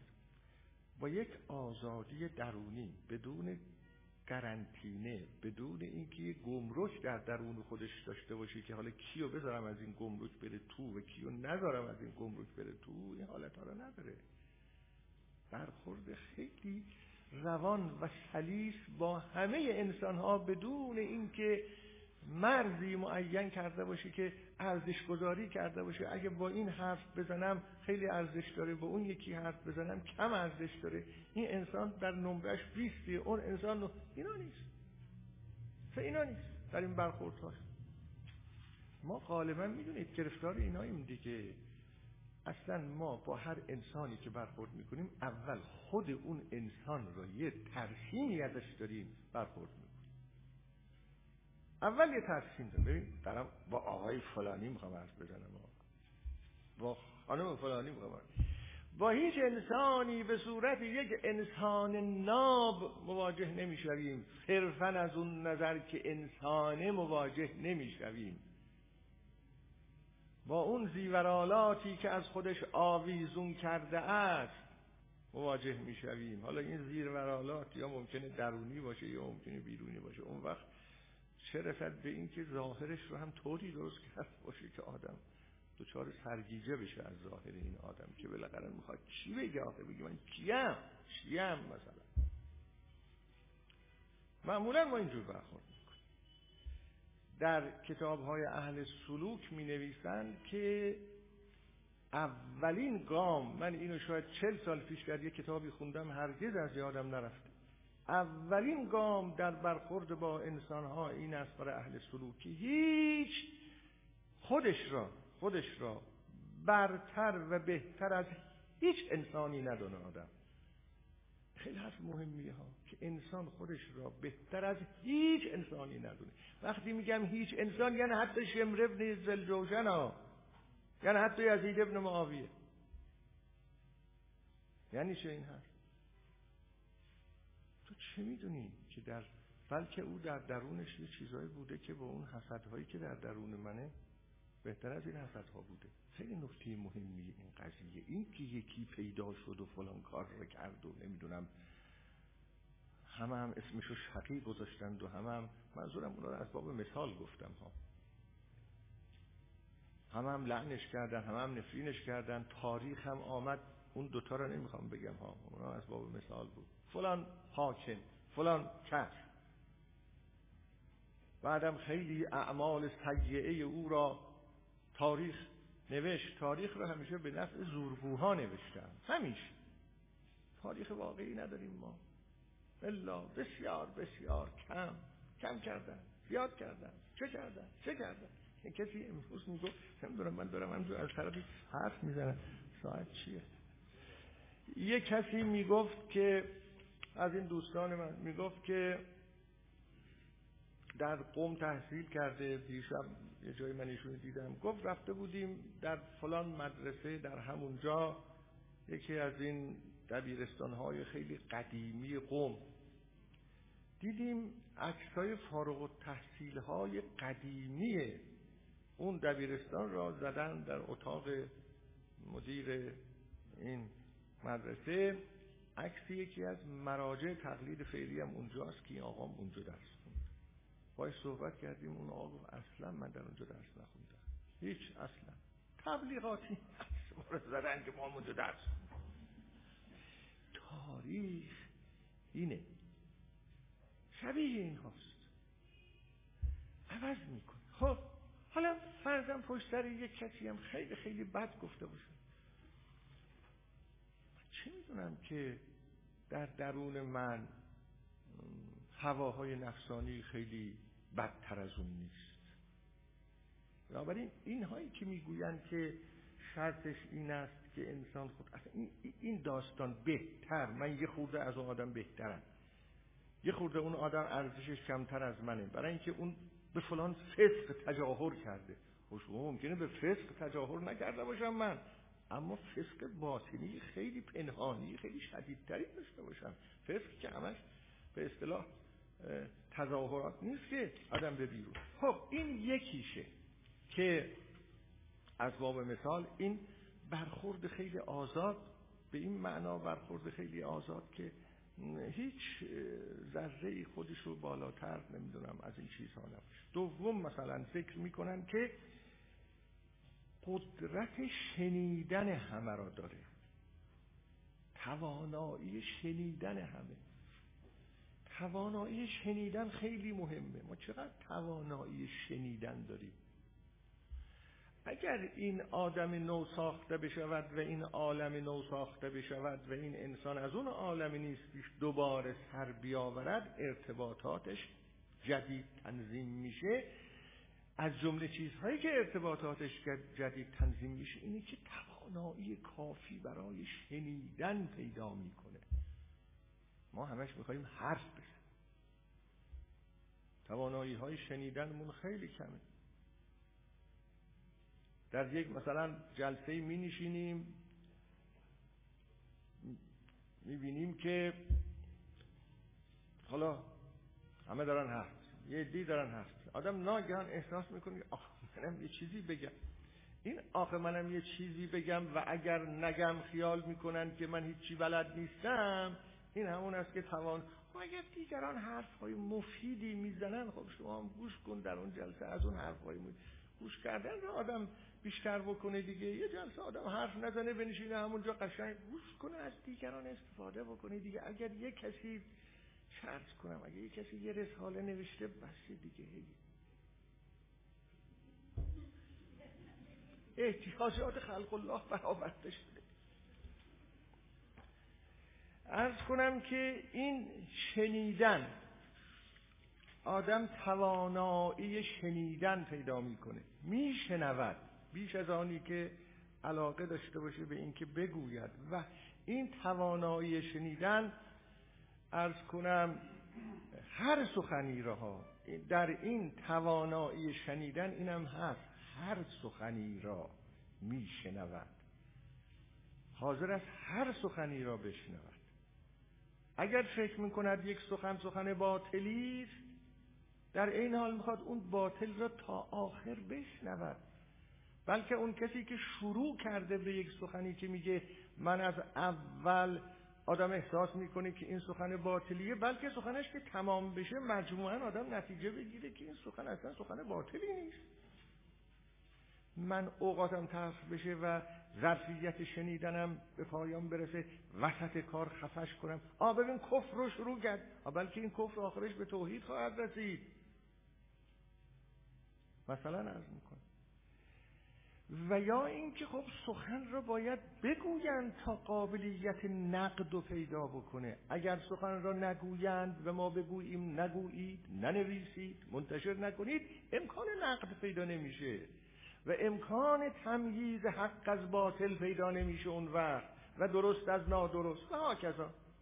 خب توانایی شنیدن آدم بالا میره. توانایی خوندن آدم بالا میره. دیگه توانایی پذیرفتن آدم بالا میره. ما معمولا دامنه پذیرفتنمون خیلی محدوده. برخورد یه مسئله است. ارز کنم گوش کردن یه مسئله است. اما پذیرای انسان ها شدن.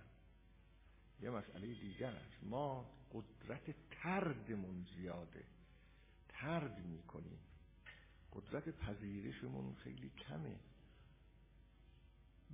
خیلی راحت می‌توند انسانها را بپذیرد. با اونها بزید بدون اینکه خود را گم بکند. سخن وقتی شنید و اون حالت را پیدا کرد خیلی از سخنها را توان پذیرفتن پیدا می‌کنه که نمیپذیریم ما معمولا. از اول گارد داریم در برابر اون سخنها در برابر اون انسانها. در حالی که توانایی پذیرفتن آدم بالا میره. بسیار پذیرا می شود انسان و فکر می‌کنه که اون وقت در بسیاری از سخنها و در بسیاری از اعمال و رفتار و کردار که فکر می‌کرد از در اونها هیچ حقیقتی پیدا نمیشه می‌بینی خیلی حقیقت پیدا میشه. خیلی حقیقت پیدا میشه. توانایی عشق ورزیدنش بالا میره. لیب. مهمترین چیز اهل عشق ورزیدن میشه. همون آدمی که اهل نفرت ورزیدن بود. اهل نفرت ورزیدن. نفرت هم ورزیدنیه. تنها عشق نیست که ورزیدن نفرت هم ورزید ممکنه در خاطرتون بیاد که نه معمولا آدم های بد فقط نفرت میورزن. اما اگر دقیق بشوید غالب ماها وقتی با انسان های مثلا حداقل ناشناخته مواجه میشیم غالبا یک کمی هنوز مثلا این حالت رو داریم که چی میگه؟ من این چیه؟ چی میگه مثلا؟ همچون چیزایی ها اینجوری برخورد نمی کنیم که داریم با یک انسان برخورد می کنیم از همون اول سلام. درون خودمون را به او باز بکنیم مهر ورزانه با او سخن بگوییم. این کار رو نمی کنیم معمولا. همون تعمل اولیه کمی نفرته. غیر غیر هست. دیگری این داستانی غیر و دیگری خیلی مهمه. انسانهای دیگر برای ما دیگری هست غیر انسان ممکنه به مرحله برسه که اصلا انسانهای دیگر برای او دیگری نباشن. غیر نباشن. دیگه چون قبلا در جلسات پیشین راجع به این عشق ورزیدن نه تنها عشق ورزیدن به انسانهای دیگر عشق ورزیدن به همه موجودات قبلا این صحبت ها شده دیگه اینجا بیشتر. اما این انسان میشه یک انسان عشق ورز در ارتباطات جدیدش که داره در جامعه با انسانها برقرار می‌کنه. ارز کنم خیلی و خیلی تحولات دیگر از باب نمونه بود از کردم. نتیجه ای که از این بحث ها من می‌گیرم این است که ملاحظه می‌کنید از عالم نیستی سر برآوردن یا از عالم نیستی رفتن یا پریدن در عالم نیستی هیچگاه معناش این نیست که رفتن در اونجا موندن از همه چیز بریدن نه. مسئله این است که رفتن به سرزمینی و از اون سرزمین دوباره سر برآوردن و یک انسان دیگر شدن و یک انسان نو شدن و آمدن دوباره در میان انسانها بر اساسهای سالم انسانی ارتباطات را بازسازی کردن. داستان اینه.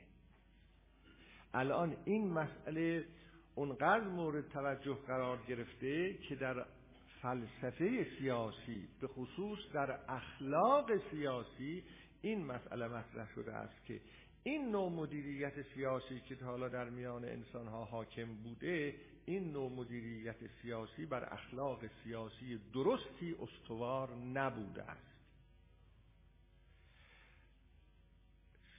سازمانهای سیاسی ارگانهای سیاسی. اصلا فلسفه سازمان داره عوض میشه که سازمان یعنی چی؟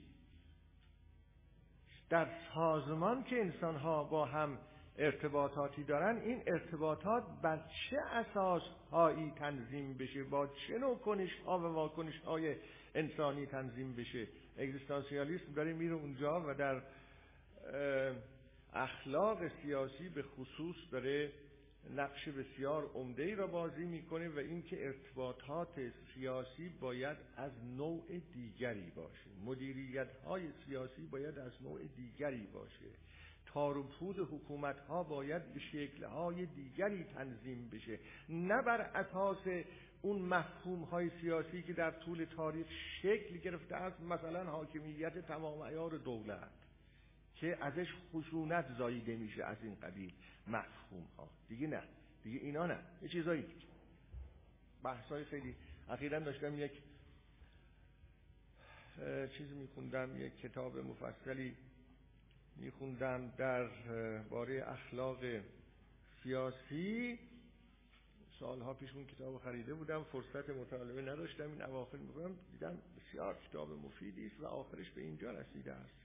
الان داره دیگه نقد می‌کنن این اخلاق سیاسی موجود را و معتقد هستند به جد که باید ارتباطات انسانی در داخل سازمان های سیاسی و مدیریت سیاسی بر اساس یک نوع ارتباطات ویژه‌ای شکل بگیره. نه این ارتباطاتی که تا حالا بوده است. پس ارز کنم که خلاصه پیام این قبیل عارفان به ما این می شود در اون مطالبی که گفتن که هر کس این جمله رو یادداشت کردم دیدم جمله خوشم آمد. می‌گویند هر کس خود را بدون اختیار به خوش و ناخوش و خنده و گریه دیگران بسپرد تعادل زندگی خودش را از دست میده یعنی به این بسپرد که چطور بشود میخندند چطور بشود گریه می‌کنند چطور بشود بدشون میآید چطور بشود خوششون میآید که ما معمولا اینجوری زندگی و اون همان است که مولوی گفت ای مردمان ای مردمان از من نیاید مردمی. خودش راحت. راحت بشید از من نیاید مردمی مردمی؟ یعنی اینا. این که حالا شما چه زندگی می‌کنید منم هم تو زندگی کنم از چی خوشتون میاد منم از همون خوشم میاد. کجا میگید آدم نره بد میشه؟ منم میگم خیلی حالا که بد میشه میاد چه چیزی را نگه آدم بد میشه؟ آخه توقع دارن آخه انتظار دارن. از من نیاید مردمی. در پاری از جاها میگه که ممکنه تو را به خیلی جاها دعوت کنن و نتوانی. یه عذری بیار نرو. نرو. خب آدم مجبور نیست که بره در هر جلسه مثلا هر رفت و یابسی را بشنوه. هر نمی‌دونم عادات و آداب و رسوم بیپایه موهومی را اونجا تحمل بکنه. چون همه به سر می‌زنن به سر بزنه. چون همه میخندن بخنده. و ها کذا و ها کذا و ها کذا تو حدیث مفصل بخوان از این مجمل. خب این بحث را دیگه بنده ادامه نخواهم داد و این مکملی بود برای اون بحثای قبلی که ما دچار سوء تفاهم نشویم که اونها میگن عالمی نیستی. عالمی نیستی یعنی چه؟ و از عالم نیستی سر برآوردن یعنی چه؟ و بنده سعی می‌کنم که همیشه در این حال حداقل اون چیزی که بهش برمیخوریم در این وادی ها عرض بکنم و در حدود ظرفیت جلسه خودمون پس انسان دیگر شدن مطرح است و نه رها کردن زندگی اجتماعی. و اما مثل اینکه چند تا پاسخ چند تا سوال نوشته شده جلسه آینده انشاءالله ظاهرا این بحث تمام شده. آها جلسه آینده بنده به اینجا خواهم پرداخت که این چیزایی که گفتیم خواستم این جلسه بپردازم که نشد به خاطر این موضوع که عنوان کردم. اون چی که ما تا حالا گفتیم گویی این این به اینجا منتهی شده که ما درباره نسبت سه موضوع مختلف با هم حرف زدیم. خدا جهان انسان. و بعد حالا گفتیم که در مثلا رابطه انسان و خدا عشق ورزی انسان به خدا یا خدا با انسان این بحثی در اینجا مطرحه و اون این است که اصلا واقع قضیه این است که اینا ستا ستا نیست. خدا و انسان و جهان. یعنی انسانهایی هستند یه سخنان دیگری می‌گوین اصلا. نه انسان از خدا جدا مطرح میشه نه خدا از انسان جدا مطرح میشه نه جهان از انسان جدا مطرح میشه نه جهان از خدا جدا مطرح میشه. این جدایی ها مطرح نیست. یک دریای خروشان است. یا یک دریای پرطوفان هستی است که خدا انسان جهان همه اونجا این فکر را براشون براتون توضیح خواهم داد که این فکر چجور فکریه. حالا یه وقتی گفتیم که از طریق تعملات فلسفی خداشناسی کردن. بعد گفتیم از طریق معنای زندگی خداشناسی کردن. بعد گفتیم از طریق اینکه سخن چیست معنا چیست. خدا به مسابه منشأ سخنها این سخنها که این عالمه. بعد وارد سرزمین عشق شدیم. حالا ببینیم این فکر چه فکریه؟ که میگه اصلا این جدایی ها یعنی چه؟ گرچه ممکن است اون سخنانی که گفتیم نسبت به پاره ای از سخنان دیگر معقول تر و قابل قبول تر به نظر برسند. چون کار ما در اینجا تصویر گفته هاست تحلیل گفته هاست اما اینها می‌گویند که همت کن یک گام دیگر به جلو بگذاری. کی بود از اون عارفان گفت که خدا رحمت کند اون کسی را که من فقط یک کلام دارم؟ و اون این است که پاشید یک قدم جلو بیایید. ابوالخیر بود. ابو سعید ابوالخیر. من امروز فقط یک سخن دارم. و اون این است که بلند شید یک گام جلو بیایید. وقتی بلند شدن یک گام جلو گفت خداحافظ شما. من همینو می‌خواستم. حالا اونا همینو میکن. کامی به جلو بگذارید ببینیم اونا چی میگه و اما این مطالبی که نوشته شده.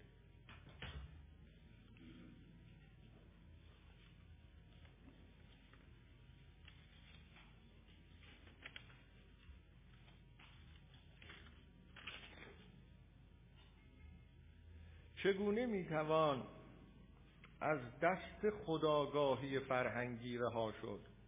آیا راه آن سلوک عرفانی است؟ کدام نوع عرفان؟ اون که من می‌توانم ملخصا عرض بکنم من دو راه را فعلا خدمت خیلی حرف زده شده. من دو راه را خدمت شما عرض می‌کنم. یک راه راهی است که عرفا پیشنهاد می‌کنن. سلوک عرفانی به اصطلاح.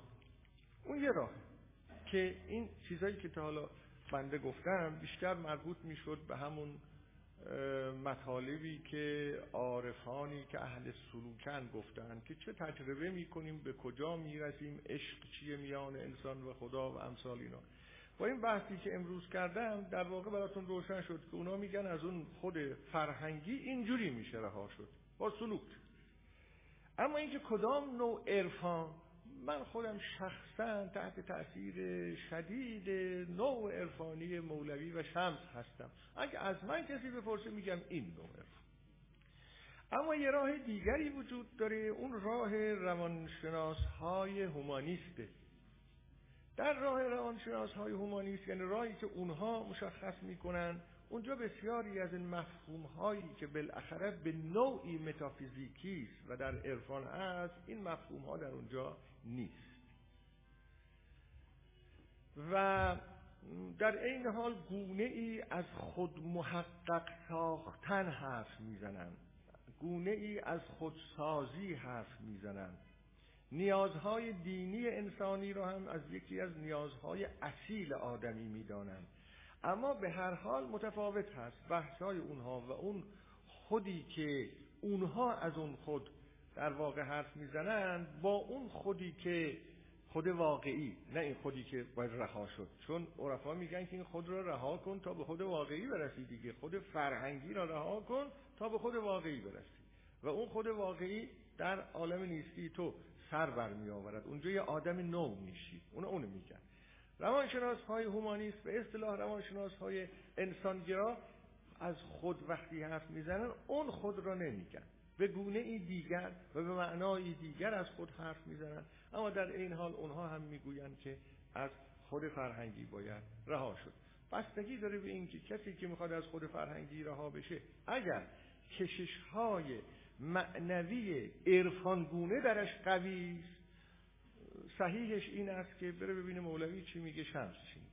اگر کشش های عرفانی درش قوی نیست یا به نوعی نسبت به اون کشش های عرفانی چیز داره حساسیت منفی داره اون بره ببینی که این روانشناس های هومانیست چی میگه.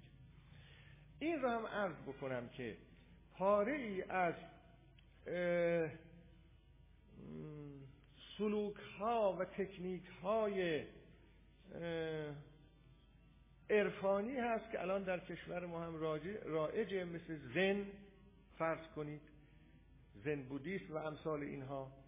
قرابت بسیار زیادی هست بین اونها و همون عرفان از نوع مولوی و شمس تبریزی بسیاری از جاها من دیدم در سخنان مولوی همون سخنان زن بودیسمه اون هم یک راه هست. یعنی نمیشه باید گفتم ممکن هست کسی بخواد از خود فرهنگی رها بشه مثلا از طریق زن تمرینات زن و یا تمرین های دیگری. راه ها متفاوت از کنم که بستگی داره به کشش های درونی اون انسان. نمیشه برای همه گفت که بیا حتما به سوی مولوی. اونایی که حساسیت های خاصی دارن نسبت به اون جاهایی که یه سلسله مفاهیم متافیزیکی هست نمیشه اصرار کرد که حتما به این طرف. راه دیگه هست. هست آدم باید ببینه کششش به چه چیزایی. لطفا در مورد عارفانی که بی خانمان هستند دو جور هستند. عارفانی که در اون عالم سر در نمی آورند و انفان منفی حاصل می شود. توضیحات بیشتری ارائه دهید. متشکرم از لطف شما. آیا وقتی عرفان منفی حاصل شود می شود گفت که اونها هم عارف بودند دچار مغالطه می شوند. در گروه عارفان تعلق نمی‌گیرند نه دچار مغالطه نمی شوند اونها هم یک نوع عرفان است. این عرفان هم که انسان در درون خودش برود و در یه عالمی برود و در راه هم به روی خودش ببندد و و از راه خلاصه تشویق بکند دیگران را به کنار گرفتن از همه. نجات را در این بدانه که ببرید روابط را ارتباطات را. و بنشینید و عبادت کنید زهد پیشه کنید. فقط این کارها رو بکنید هم یه نوع عرفانه به لحاظ اصطلاحی نمیشه گفت این عرفان نیست. اصلا ببینید من خدمت شما عرض بکنم. در عرفان عرفان غلط یا عرفان درست این تعبیرات رو نمیشه بکار کدوم عرفان غلطه کدوم عرفان درسته؟ این تعبیرات نمیشه به کار برد. از جمله تعبیراتی که میشه به کار برد همین مثبت و منفی می شود گفت عارف مثبت اون عارفی است که در زندگی اجتماعی فعاله یک کنشگر اجتماعی هم می‌تونه باشه. شما فکر می‌کنید که مثلا مولوی کنشگر اجتماعی نبود؟ ما وقتی میگیم کنشگر اجتماعی معناش این نیست که یعنی همه به سیاست بپردازن که این که تو بنشینی شب تا صبح سالهای طولانی این اثر را به وجود بیاوری و این چراغ را روشن بکنی مصنوی معنوی را و تا جهان جهان همه از این بهره ببرند این کنشگری اجتماعی است. این کنشگری اجتماعی است. نه اینکه اینا کنشگرهای اجتماعی نبودن نه اینکه آدمی مثل بایزید کنشگر یا ابو سعید ابوالخیر کنشگری اجتماعی شکلهای مختلف داره. از هر کسی چیزی ساخته است از هر کسی چیزی انتظار می رود به نظر من کلیه عارفانی که اون چرا که درک می کردن اون چرا که تجربه می کردن به نوعی احتمام کردن و در اختیار دیگران گذاشتن و ما می بینیم که به نوعی است اون نوشته های اونها و محتواهای نوشته های اونها که از ما دعوت می‌کنن به آدم نو شدن و عالم نو ساختن. اینا کنشگرهای اجتماعی هم همشون. خب خب این از ارز کنم که در مباحث قبلی موضوعی را مطرح کردید در خصوص معانی زندگی از قبیل چشیدن محبت و حالات مختلف درونی انسان. آیا می توان گفت جمع آورنده و موتور محرکه همگی این رفتارها همان عشق می باشد خصوص معانی زندگی از قبیل از قبیل چشیدن محبت و حالات مختلف درونی. ببینید فکر یه خورده به نظر من این عبارت روشن نیست که در واقع نویسنده چه می‌خواهد بگوید. اونی که بنده در گذشته گفتم این بود که توضیح دادیم که از نظر روانشناس ها عشق ورزیدن یعنی چی؟ هر جا اینجور بگم هر جا کنش های انسانی و ارتباطات انسانی با دیگران بر اساس مرحله از مراحل عشق ورزیدن به دیگران تنظیم شده باشه این اون چیزی است که ما در گذشته توضیح دادیم. اما اینکه همه حالات درونی انسان با عشق تنظیم میشه نه اینطوری نیست. ما بسیاری از ماها حالات درونی دیگری هم داریم به گونه های مختلف منفی هم با نفرت تو امن نمی‌دونم با چی تو امن. اینا خیلی با عشق ورزی ارتباط پیدا نمی‌کنه. هر جا که ما یه وضعیتی پیدا کردیم که درون خودمون رو به روی دیگران باز کردیم و زنجیرها رو شکستیم و خودمون رو نثار دیگران داریم می‌کنیم حالا از این هر چه زاییده بشه هر چه حالت روحی زاییده بشه بر, بر اساس عشق ورزیدن. فرمودید سالک سه مرحله رو باید طی کند. البته بنده عرض نکردم. گفتم که ابن دباغ به عنوان یکی از عارفان این طور میگه. میگه سالک سه مرحله رو طی می‌کنه. اولین قدم عشق ورزی عشق به تمام عالم است. چطور می‌توان به تمام زشت و زیبای عالم عاشق بود؟ چطور می‌توان به نوع انسان که تمام مشکلات اجتماعی، طبیعی، تاریخی، سیاسی از جانب او بوده است عشق ورزید. چطور می‌توان به فجایع و حوادث که از آن از آن به باد بینیازی تعبیر می شود باد بینیازی خداوند. اون عارف در حمله مغل گفت اینا باد بینیازی خداوند میوزه. منظور ایشون عشق ورزید. ببینید همین طور است دیگه.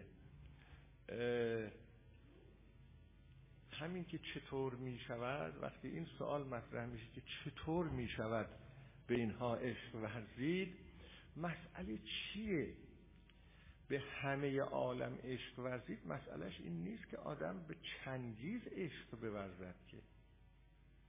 ما نمی‌خوایم بگیم که آدم به چنگیز عشق بورزد. اینو نمی‌خوایم بگیم که.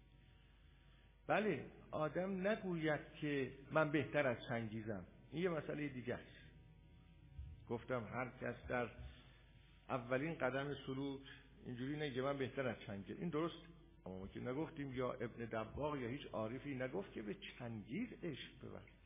عالم به همه عالم عشق بر نمی‌دونم این دوست عزیزی که اینو یا نه. به همه عالم عشق ورزیدن معناش این است که در صدد خیر و نیکویی و کمال و شکوفایی همه عالم بودن. اگر دیدیم که ادهی قربانیان چنگیزن ما میخواییم اون قربانیان چنگیز را عشق ورزی کنیم و نجاتشون بدیم. نه اینکه به چنگیز عشق بورزیم. اگر دیدیم جایی زلزله آمده است زلزله زدگان را میخواییم نجات بدیم. اگر دیدیم ادهی زیر ستم مونده اند ستم دیدگان را نجات بدیم. جایی که عشق ورزی ما ازش میوه های خوب بیرون میاد معنای عشق ورزیدن به عالم اینه اگر درخت میشه کفر من درخت شکوفا را دوست داشته باشم. اگر دریا سرازیر می شود موج می‌زند دریای مواج را دوست داشته باشم. اگر انسانی شکوفا می شود من اون رو دوست داشته باشم و شکوفایش کنم. خب ممکنه اینجا مطرح بشه که خب این زلزله ها را چه کار کنیم؟ این آفات طبیعی را چه کار کنیم؟ بالاخره اینا بخشی از عالمن. خب دقیقا مسئله این است که عارفان موضعشون در برابر این قبیل چیزها چه بوده است؟ این نکته بسیار قابل توجهی است. آدمی مثل مولوی مثلا با حوادث طبیعی بسیار وحشتناک چگونه مواجه می شود خب این همون داستان شره. باید دید که اون چی در نظر ما شره یک عارف با او چگونه مواجه می شود؟ خب بله این حرفا. هست هر که از دوست رسد نیکوست. او اینه میگه. اما امیدوار هستم که در اول جلسه آینده چون امروز وقتی یک کمی در این باره توضیح بدم که این قبیل عرفا با شرور در عالم چگونه مواجه می شوند. و الا مسئله مسئله عشق ورزیدن به چنگیز نیست. یک کمی توضیح میدم و بعد هم وارد بحث میشیم و همتون رو به خدا میسپارم.